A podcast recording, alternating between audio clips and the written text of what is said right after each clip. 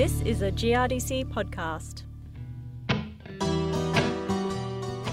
Today's podcast is all about uncovering Russian activity deep inside the Australian landscape. No, you haven't stumbled onto that well known Russia focused podcast. I'm Matt Bevan, and this is Russia If You're Listening, a podcast. It's a podcast about the Russian wheat aphid, and I'm Chris Brown. Since 2016, when populations of Russian wheat aphid were first confirmed in South Australia's mid north, the aphid can now be found in large areas of South Australia, Victoria, southern New South Wales, and even parts of Tasmania. Dr. Paul Umina is an entomologist and director at Cesar, a Melbourne based agricultural pest research and control facility. Dr. Umina has been closely researching Russian wheat aphid since 2016 and has gained valuable insights into the pest behaviour and its potential impact on crops. He's speaking with Stacey Wordsworth. What are the telltale signs that you've got a population in, in a crop? The, the way that growers or agronomists would typically find new infestations of Russian wheat aphid in their paddock or, or in a new region will be the damage symptoms to the plants. So the damage symptoms are characterised by streaking of the cereal plants and also, I guess, typically uh, leaf rolling, which is quite symptomatic of Russian wheat aphid infestations. Since that uh, initial incursion, what's the population done uh, given the control measures that have been put in place? The populations have probably slotted in as we would have expected with any uh, aphid population under Australian conditions. In the south, what we typically are finding uh, populations are at their highest in spring, but also, I guess, are reasonably common in autumn and then I guess we'll drop down through the colder, wetter months of winter, and then of course during the very hot conditions of summer.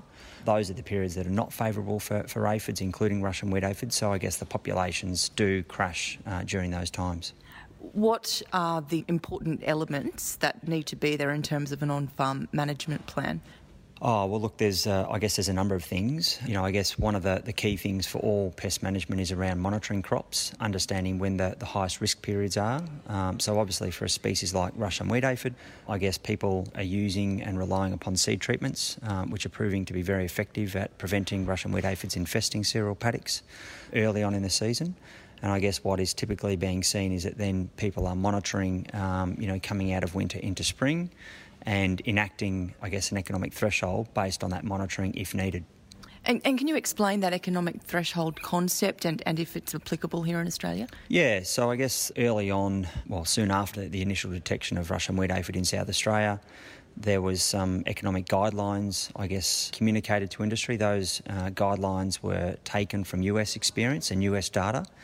And those guidelines are essentially a way in which uh, growers and agronomists can uh, weigh up the economics of whether a insecticide spray is actually worthwhile. And so those guidelines have not yet been validated under Australian conditions and using Australian cereal varieties, but they, they appear to be holding up reasonably well. So, given that, how valuable is it to bring in pesticides for control? I think they should always be there as a support. You know, fortunately, we've seen is that a number of beneficial insects have taken very quickly to this new incursion.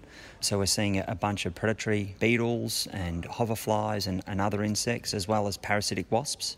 And fortunately, we've seen that they've moved across to this new species and are actually exerting quite good biological control. So there's strategies around conserving and, and I guess protecting those beneficial insects. Of course, in the south, we also have opportunities to control the green bridge.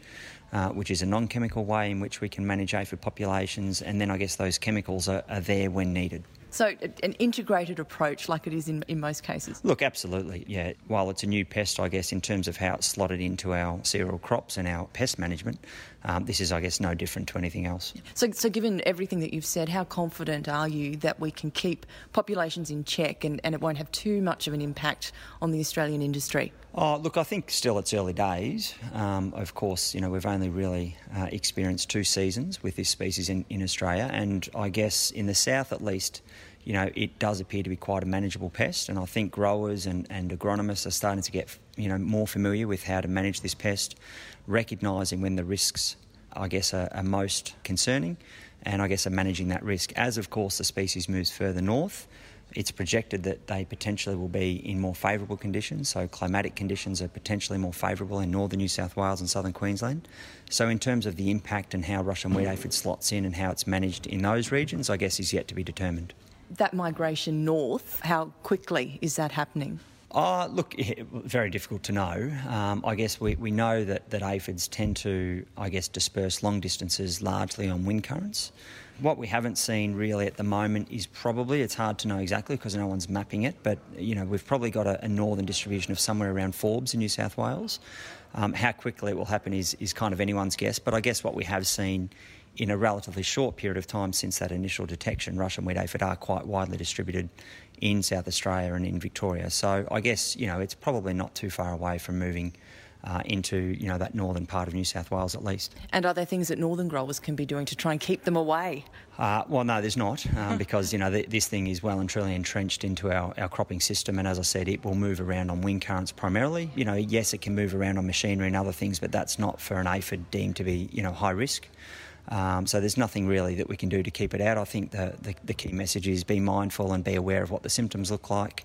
Um, if you notice those symptoms, have a look at your paddocks you find aphids, I guess, send them off to the local authorities, you know, the state ag departments, and I guess follow the experiences from the south and, and I guess enact some of those messages and, and strategies that have been developed for the south.